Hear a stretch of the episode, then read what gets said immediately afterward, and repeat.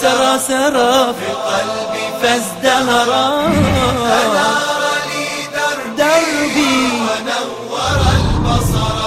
الله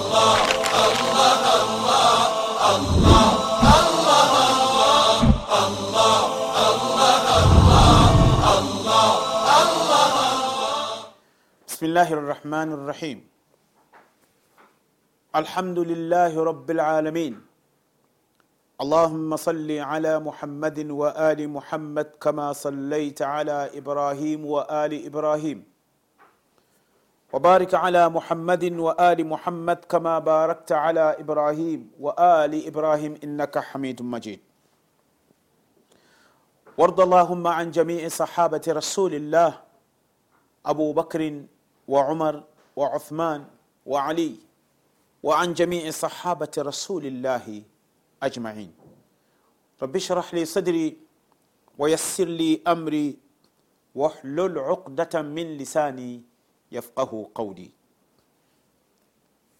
hawa maqureish makafiri wa makka ambao walipanga mikakati mbalimbali kuhakikisha kwamba dawa wanaiziwia isiweze kwenda wamepanga mikakati mbalimbali kwamba miongoni mwao ni kwamba kwa nini qurani ameteremshiwa huyu? Asiteremshiwa mtu mwingine katika watu mashuhuri sana.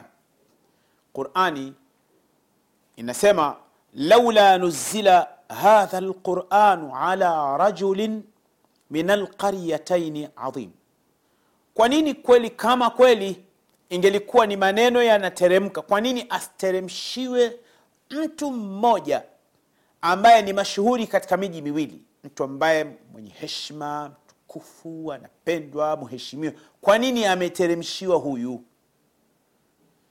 Ukienda katika katika surati zukhruf aya 32 allah anawajibu. Ahum yaksimuna rahmata rabbika? Hivi wao ndio wanaogawanya rehma za mola wako? Subhanallah. Mtazamaji wa africa tv aya hii ya zukhruf aya 32 bado inatuonyesha kwamba mwenye kugawa rehma ni nani? Kwa waja wake ni allah subhanahu wa taala. Kwa sababu hapa aliwajibu makafiri. Ahum yaksimuna rahmata rabbika. Hivi wao ndio wanaopanga namna gani mola wako atazigawanya rehma zake? Kitu ambacho haiwezekani. Allah anagawanya rehma zake anavyokuwa anataka. Na katika suratu lanam aya 124 allah anasema allahu alamu haithu yajalu risalatahu. Allah ndiye anayejua ukweli ni wapi atakapoweka ujumbe wake kwamba ni wapi ambapo nikiweka ujumbe wangu utafikishwa na utafanyiwa kazi. Sasa mwenyezi mungu anamchagua amtakaye na asiyemtaka hamchagui. Anamuacha katika jambo ambalo allah kwa hikma yake na ilmu yake ambayo mimi na wewe na wenye ilmu wote duniani hawajui. Nikupe mfano. Kwamba kwa nini mwenyezi mungu anachagua kwamba huyu ndio atakuwa rais? Na huyu sio rahisi na kwa nini allah anachagua kwamba huyu ndio atakuwa imamu wa msikiti huu? Na huyu atabakia kuwa maamuma? Na kwa nini allah anachagua kwamba huyu ndiye atakayekuwa kiongozi wa nchi hii? Na huyu mwingine afai na kwa nini allah anachagua kwamba huyu ndiye atakayekuwa tajiri? Huyu atakuwa ni maskini kwa nini allah ndiye anayechagua kwamba huyu ndiye atakayekuwa kiongozi wa jeshi la nchi nzima na huyu atakuwa ni wa kawaida? Allah subhanahu wataala anasema ahum yaksimuna rahmata rabbika katika surat zukhruf aya 32 na aya hii vile vile tunaipeleka kwa wale ambao wanakuwa na mashonde wanakuwa na mazongo kwa wenzao wanakuwa na husda. Kwamba nema kwa mfano mtu ameshachaguliwa kuwa mkurugenzi sawa anachaguliwa kwamba huyu ndiye atakayekuwa mkurugenzi hata kama ana umri mdogo. Tayari allah ameshachagua huyu ndio huyu. Hata kama allah ameshachagua. Na allah ame, kwa sababu katika uislamu katika uislamu hatumpi cheo kwa sababu ya mtu mashuhuri. Hatumpi cheo kwa sababu ya mtu ni aa, katika uislamu kwanza allah subhanahu wa taala anamchagua mtu amtakaye na kisha nyinyi wanadamu wenyewe mnajikuta mnamchagua sawasawa kile cheo alichopewa ni mtihani kwake au kile cheo alichopewa si mtihani kwake lakini allah anakuwa anajua. Sa katika hii aya ya surati zukhruf ahum yaksimuna rahmata rabbika aya 32 surati zukhruf kwamba hivi wao ndio wanaozigawanya rehma za mola wako? Hapana. Katika surat lanham aya 124 allahu alamu haithu yajalu risalatahu allah ndiye anayejua ni wapi atakapoweka ujumbe wake. Kwa hiyo walikuwa wameshughulika na ndugu zangu ndipo pale wakati mwingine tunakaa misikitini kwenye vikao vya baraza vya misikiti. Katika baadhi ya misikiti mingine kunakuwa kuna maskani kunauzwa kahawa na siku nyingine kuna sehemu nyingine watu wanakuwa pahala wanacheza drafti wanakula kingi kuna wengine wanacheza bao wengine wanakuwa wanacheza pool. Wanakaa watu wanamjadili mtu. Namna gani kwamba yule bana alikuwa hafai bana Aa, ni kwamba mungu ndio kishampa. Na mungu ameshajua kwamba huyu hafai kupewa. Unajua kuna watu wengine mwenyezi mungu alishajua kwamba huyu hana sifa ya kupata madaraka. Ima atakuwa na roho mbaya zaidi ya aliyokuwa nayo ama anaweza akasababisha kisasi ama anaweza akasababisha vurugu. Allah anambana. Hatimaye mtu anaishiwa kusema kwamba nimeonewa. Hakuna aliyekuonea. Kilichokuonea ni kadari ya allah allahu alamu haithu yajalu risalatahu. Sasa mwenyezi mungu ndiye anayemchagua.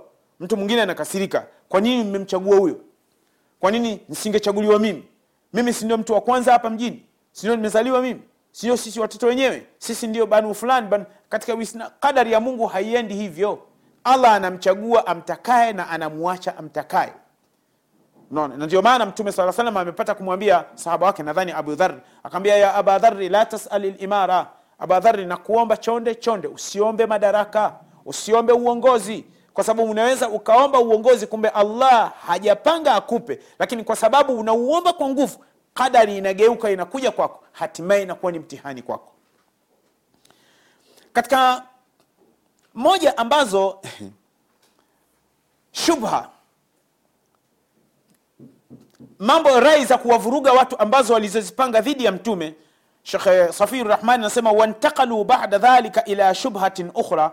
Wakawa wamehamia kwenye shubha nyingine. Qalu wakasema inna rusula hakika mitume muluku dunia ni wafalme wa duniani yamshuna fi maukibin min alkhadmi walhashm.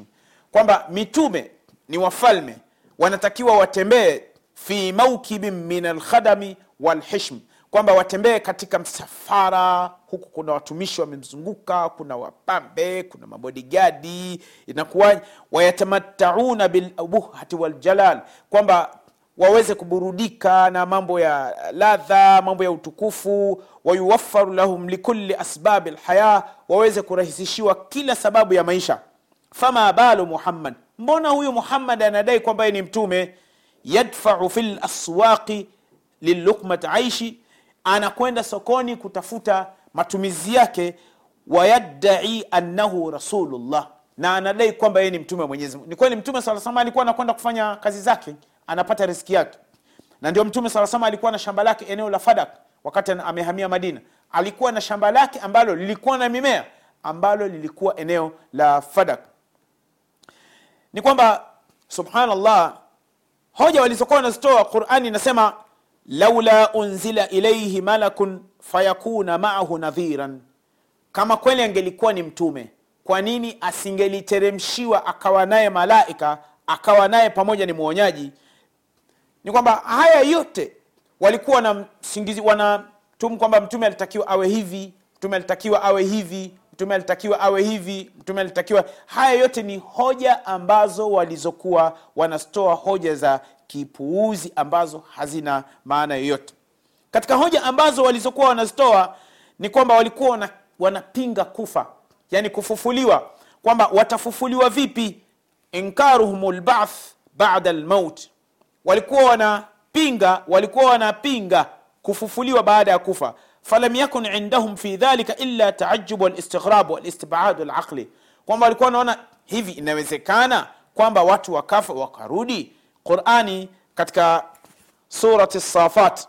Allah anasema aidha kunna aidha mitna wa kunna turaban wa idhaman ainna lamabuthun au abauna alawalun katika surati safat ni aya ya 16 mpaka aya 17 walikuwa katika moja ya hoja walikuwa wanapandikiza kwa watu ili wasimsikilize muhammad. Huyu muhammad anadai kwamba yeye ni mtume.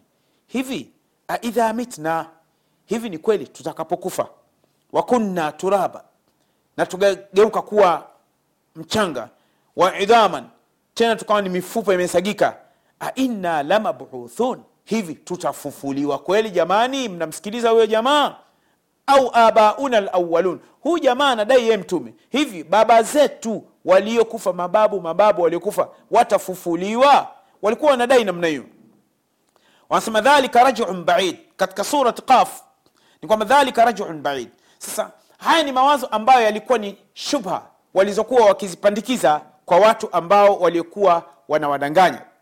Sasa haya ni mambo subhanallah wakasema aftara ala llahi kadhiban am bihi jinna katika surat saba. Pia vile vile wanasema kwamba anamsingizia mwenyezi mungu uongo ama anawinda wazimu.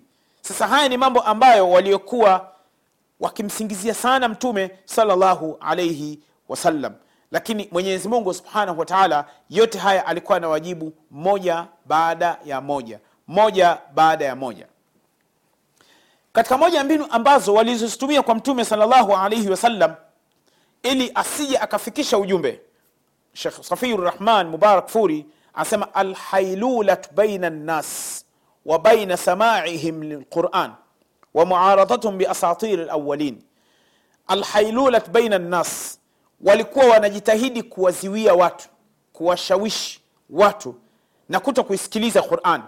Walikuwa wanatengeneza mazingira ambayo yatawashughulisha watu wasiisikilize quran. Mazingira ambayo yanawafanya watu wasiwe na habari na quran. Na hili lipo hivi sasa duniani. Hivi sasa tunashughulishwa na mambo mengi sana. Tunashughulishwa na mambo ya mipira. Tunashughulishwa na mambo ya mambo ya semina tunashughulishwa na mambo ya ajabu ajabu mambo ambayo unaweza kuwakuta waislamu siku moja nimeingia nilikuwa nakwenda kusali salatu lisha msikiti mmoja jirani na nyumbani kwangu. Naingia msikitini isha safu moja na nusu. Tena mimi ndio nilikuwa na mwenzangu alikuwa ametoka kutawadha ndio tunakuja maanake nilikuwa nimetoka nimetawadha nyumbani. Tunasimama nyuma ya safu ya kwanza. Safu ya kwanza ilikuwa nyuma ya imamu safu ya pili ambayo tulianza sisi wawili nikatazama msikiti mtupu. Wakati ule msikiti unajaa mpaka safu kumi. Na siku ile kulikuwa kuna mechi kulikuwa kuna mechi kuna ligi ya uk premium league. Waislamu wameshughulishwa kwenye mipira. Yaani anaona akitoka pale kwenye mpira yani kama amedhulumiwa. Kama amedhulumiwa. Basi tumekwenda raka ya kwanza ya pili ndio ile safu yetu ikajaa. Mpaka imamu anatoa salamu ndio zimeshapatikana safu tano. Baada tumekaa sasa tunaleta kila mtu analeta nyiradi pale. Yani kuna watu baada ya salamu hata wale walioswali swafu ya mbele na hii swafu ndio baada ya salamu mtu ananyanyuka kama vile amepigwa sindano ya kustuliwa. Sijui walikuwa wanakwenda wapi. Tusimame hapa kwa ajili ya mapumziko. Allah, Allah, Allah, Allah, Allah, Allah.